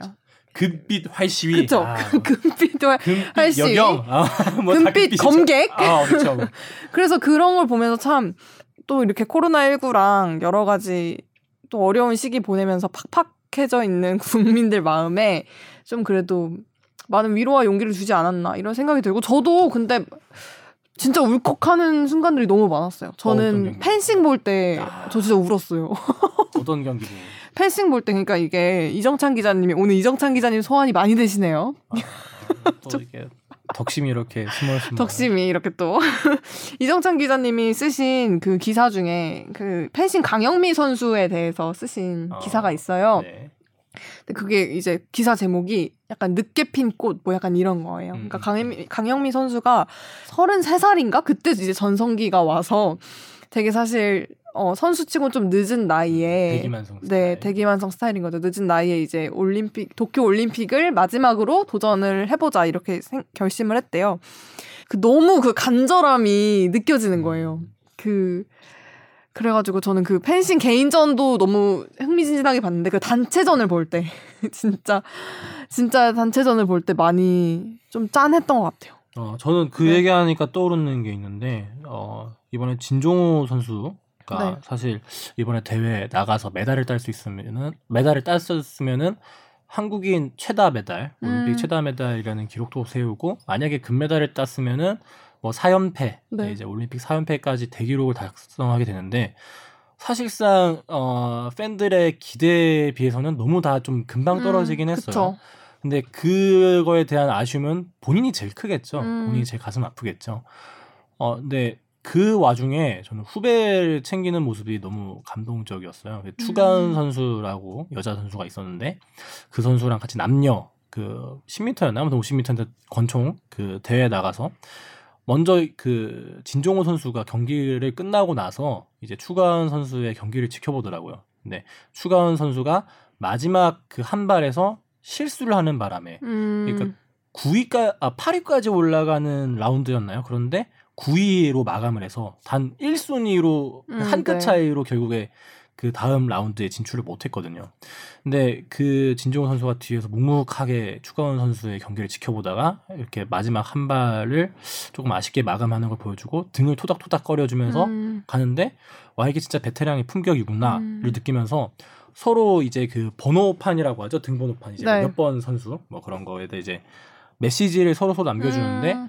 이제 진종호 선수는 추가한 선수한테 어뭐 뭐 너는 이제 뭐 이길 날만 있을 거야 뭐 앞으로 뭐 꽃길만 걸게 될 거야 뭐 이런 메시지를 남겨줬고 저는 그것보다 더 인상적이었던 게 추가한 선수의 메시지였어요 이게 진종호 선수한테 좋은 추억 만들어줘서 고마워요라고 적혀 있는 거예요. 근데 이게 그 좋은 추억이라는 게 사실 추가한 선수한테는 되게 안 좋은 날이거든요. 그러니까 음. 단 한 끗 차이로 자기가 그 다음 라운드에 진출을 못했고 실수로 인한 그 한 발이었는데 그날은 진짜 인생 어떻게 보면 인생 최악의 날일 수도 있어요. 가장 그쵸. 기억하기도 싫은 날.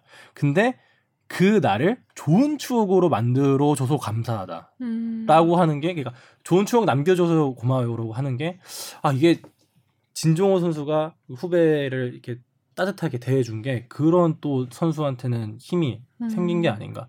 아마 또 추가한 선수가 또 다음 다 뒷세대 선수들을 보면서 그렇게 해주겠죠. 네. 그런 베테랑의 품격들을 많이 느낄 수 있었던 이번 또 올림픽인데 이게 음. 신예들이 아까 뭐 황선우나 신유빈 같은 신예들이 올라오는 반면에 뭐 김 아까 펜싱의 뭐 그 김정환 선수 같은 경우도 있었고 다 각자의 이런 스토리들이 모여갖고 음. 더 많은 어, 감동을 주는 것 같습니다. 이 코로나19로 미뤄졌던 이 상황 자체가 좀 많이 드라마틱한 선수들의 음. 이야기를 많이 끌어낸 것 같다는 생각이 들어요. 음. 이거 주영민 기자님이 올림픽 개회식 때도 하셨던 말씀인데 1년이 미뤄졌잖아요.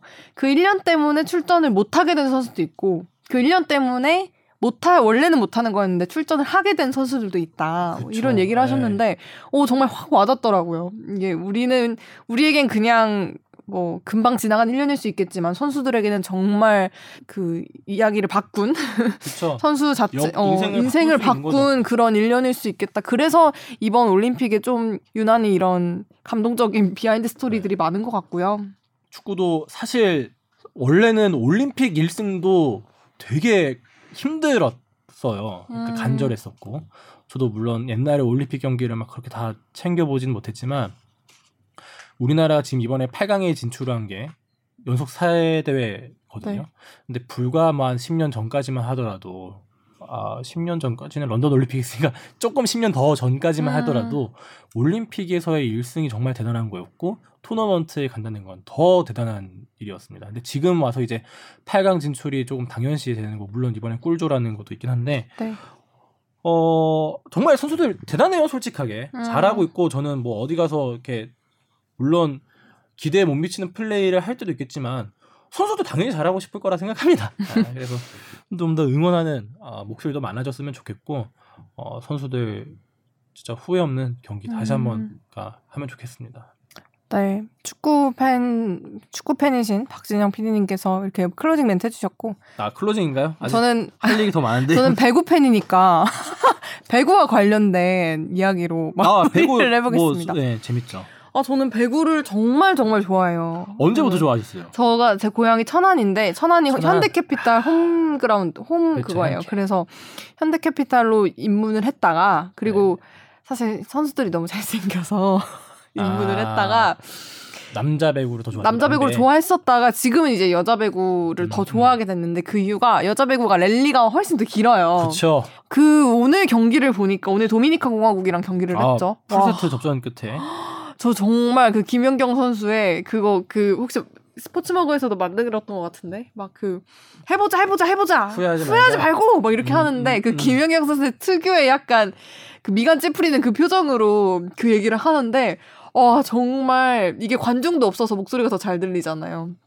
정말 많이 와닿았던 것 같아요. 그래 진짜 네. 후회 없이 뭐든지 해야 된다 이런 생각을 하면서 진짜 그 야 후회 없는 경기 하자라는 음. 말을 진짜 김연경 선수 같은 사람이 해주면은 없던 힘이 당연히 생기죠. 그쵸. 진짜. 네. 보니까 좋아하는 사람이 되게 많네요. 덕질하는 사람이 많네요. 진짜 많아요. 저는 아, 만인을 좋아하는. 아. 저도 뭐, 뭐 특별히 싫어하는 사람이 싫어하는 사람이 없죠. 별로 없어요. 어. 네. 싫어하는 사람은 정말 싫어하는 아, 거겠네. 뭐, 그럴 수 있죠. 근데 아, 웬만하면 저는 축덕숙덕도 네. 제가 정말 애정하는 팟캐스트입니다. 제가 뭐 출연하는 적은 없지만 팟캐스트 중에서 제일 애정하는 팟캐스트 뭐예요? 솔직하게. 제일 애정하는 거? 어. 너무 아 어렵다. 고민한다 고민하는 거 보니까 일단 축덕은 아니다 일단 축덕은 아니다 고민하는 거 보니까 아 너무 아니 근데 정말 저는 이 진심으로 하는 말인데 골라듣는 뉴스룸의 모든 프로그램들에 저 정말 너무 애정을 갖고 근데 아. 제가 제일 이 축덕 숙덕을 하면서 좀 느꼈던 거는 그 기자님들이 어 약간 덕업일치가 느껴져요. 아 덕업일치. 덕업일치. 축덕 숙덕은 일단 분위기 자체가 뭐 가끔 이렇게 또 스포츠계 어, 안 좋은 일들이 생기면 진지해질 때도 음, 음. 있지만 일단 분위기 자체가 굉장히 경쾌한 분위기에서 녹음을 항상 시작하죠. 아 그래. 경쾌해요? 경쾌하죠. 아, 경쾌하지 않다고 느껴. 본인이 하고 싶은 말을 못해서 혼자 아이, 안 경쾌한 거야. 아유 저는 하고 싶은 말 다 합니다. 아, 그리고 하고 후회하고. 그리고 이제 또 하정찬 기, 아 하정 하정찬 하성룡 더하기 이정찬이에요. 하정 나 하루로 돈으로 하정찬 뭐 주영민 기자님, 이정찬 기자님, 하성룡 기자님, 주신 어. 아나운서님, 피디님까지 어. 지금 인원을 참가하는 인원으로 보면 제일 많은 프로그램이에요. 그래서 음 그쵸 인원만 네. 따졌을 때 그래서 뭔가 이렇게 숫자가 주는 힘이 있어요. 많은 참여 인원이 주는 에너지가 있습니다. 음 어, 덕업일치라고 해서 생각났는데 저도 제가 지금 사실 주말 없이 출근을 음. 하고 있거든요. 어, 근데 제가 덕업일치라고 했는데 사실 이건 저희 주관적인 생각이고 기자님들은 힘들 너무 힘드셔서 덕업일치라고 생각 안 하실 수도 있어요. 아니, 근데, 네, 근데 대부분 음. 근 진짜 스포츠 기자님들 중에 저도 이제 여기저기 뭐 S 음. 본부에 계시는 뭐 유병민 기자님이나 이성윤 기자님이나 저 최희진 기자님 보면은 좋아하세요. 아, 진짜. 아 근데 네, 제가 어쨌든 적업일치라고 말씀드린 이유는 기자님들의 어떤 그런 수고와 무게를 이해하지 못해서 한 말이 아니라 아유, 당연, 아니, 그만큼 행복 그래도 행복해 보이신다. 아, 어, 네. 네. 네. 저도 지금 이제 올림픽 기간 들어서는 주말 없이 출근하고 이제 평소보다 더 많은 아이템을 고민하고 출근을 하고 있는데 저희 비디오머그 스포츠머그에 있는 인턴분들이 행복해 보인다고 하더라고요. 아, 그러니까, 피디님 보고? 네. 네. 근데 저도 사실 원래는 진짜 저도 그냥 가벼운 스포츠 라이트 팬이었는데 이렇게 와서 더 스포츠에 대해서 더 많이 알게 되고 내가 조금 더 배경지식이 더 쌓이니까 더 음. 좋아하게 되더라고요. 하면서 음. 또 편집하면서 행복해요. 편집하고 막 구성하면서 재밌어요. 어떻게 하면은 이 선수의 땀의 가치를 더 잘 이해할 수 있을까? 어떻게 하면은 이 선수를 왜곡하지 않으면서 사람들한테 잘 알릴 수 있을까? 음. 많이 고민합니다, 진짜. 우리 선수들이 그러니까 뛰는 모습을 제가 그걸 편집하고 있으니까 뭔가 역사의 한순간에 있는 음, 것 같은 느낌도 들고 무엇보다 조회수가 잘 나와서도 기분도 좋습니다. 와, 왜 마무리가 맨날 아, 좀 항상 이 감동 와장창. 아, 좀... 구독 좋아요. 항상 해피 해피합니다. 마지막에 엔딩 크레딧에 이제 제 이름이 나오는 거 있거든요. 거기에는 좋아요를 꼭 한 번 더 눌러주시기를 댓글도 남겨주시면 좋고요. 네, 뭐 그렇다고 합니다. 제가 이 주영민 기자님, 어 이정찬 기자님 그리고 이현식 부장님께 어, 축덕숙덕 이렇게 휴방하는 기간 중에 이렇게 좀 저랑 진영 PD님이랑 방송해보는 게 어떨까요? 이렇게 조심스럽게 제안을 드렸는데 정말 모두가 너무 흔쾌히 저 사실 저는 어 근데 너가 좀 진행하기는 어려움이 있지 않을까 이런 에이. 말 해주실 걸 예상하고 드렸던 제안인데 그쵸 모두가 박진영을 데리고 할수 있을까? 모두가 조금 힘들 텐데 모두가 너무 흔쾌하게 어해해 오, 너무 좋은 생각이다. 이렇게 해주셔서 저 너무 감사했어요. 사실 제가 뭐 축구에 대해 뭘 알겠냐마는 이 프로그램의 어떤 색을 해칠 수도 있, 는 상황인데. 해칠 색이 뭐 있는지 그런 그런 걱정을 살짝 하셨을 법한데 아... 근데 그럼에도 이렇게 믿고 흔쾌히 어우 둘이서 한번 해보라고 맡겨주신 우리 또 기자님들 선배님들께 감사의 인사로 마무리를 해보려고 합니다. 아 저희 뭐 패널분들의 감사도 있지만 좀 무엇보다도 네. 우리 축덕쑥덕 사랑해 주시는 청취자 여러분, 청취자 여러분. 또 기대해 주시는 분들이 있어서 또 의외였어요. 아, 그러니까요. 저 너무 워낙 또 다이 PD가 그 카메오로 출연했을 때 음, 아, 네. 이제 아주 재치 있는 이야기. 아. 와일드 카드는 본인이 뽑나요? 잘하는 선수? 진짜 몰랐어요. 잘하는 선수? 우리 김승규 선수. 어. 오케이 따보면 김승규 따보면 아 확실히 감이 다르다. 아 샤방가이님 제가 많이 배워야 되는데 오늘 배웠는지 모르겠네요. 아 그리고 아, 네. 것 같습니다. 오늘 그래서 청, 축덕숙덕 항상 사랑해주시는 청취자분들께도 감사 인사 전하고요. 그리고 저기 하성룡 기자님 언급을 너무 안 한 것 같아서 우리 또 도쿄에서 아, 하정찬으로 언급했잖아요. 하성룡 기자님 지금 유일하게 그쵸? 축덕숙덕 패널분들 어, 중에 그쵸. 유일하게 도쿄 현지에서 땀 흘리면서 너무 더워 보이시더라고요. 팔뉴스 그 리포트 보니까 아, 너무 더워 보이시는 아, 정말 그 더운 날씨에서 또 생생한 올림픽 현장 여러분들께 전해드리기 위해서 애쓰고 계셔 주십니다. 그래서 우리 하성룡 기자님께도 감사하다는 말씀 전합니다. 너무 너무 저거 같다. 사회생활 그쵸. 아, 그러니까 너무 싸바싸바 방송 아니에요?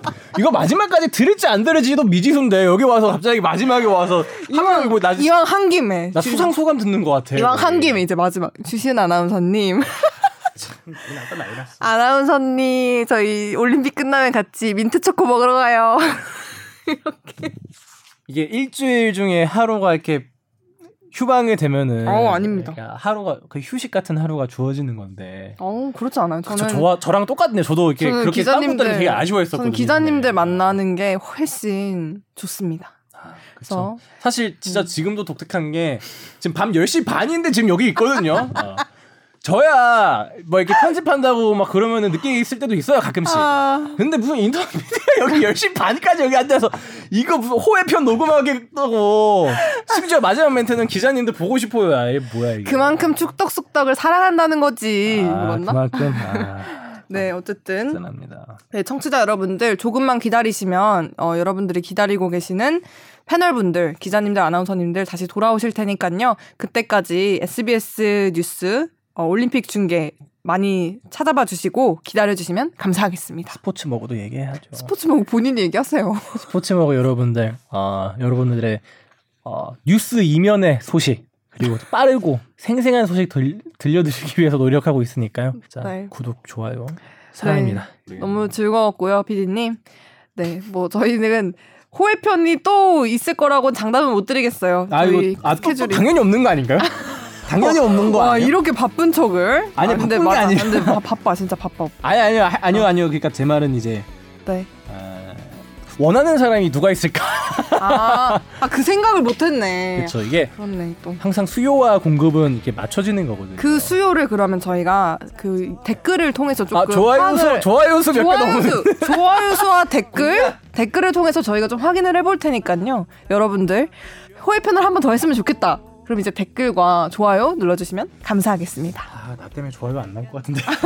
여러분 구독 취소 절대 안 돼요. 자, 그러면 오늘 방송 여기서 마치겠습니다. 감사합니다. 네, 고맙습니다.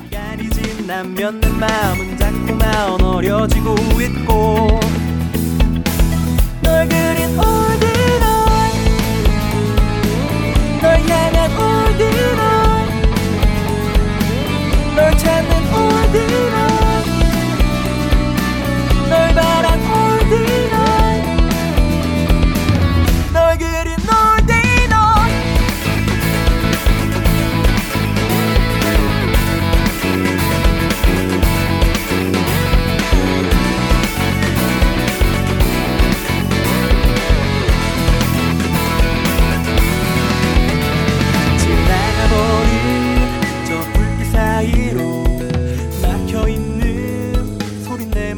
escapou.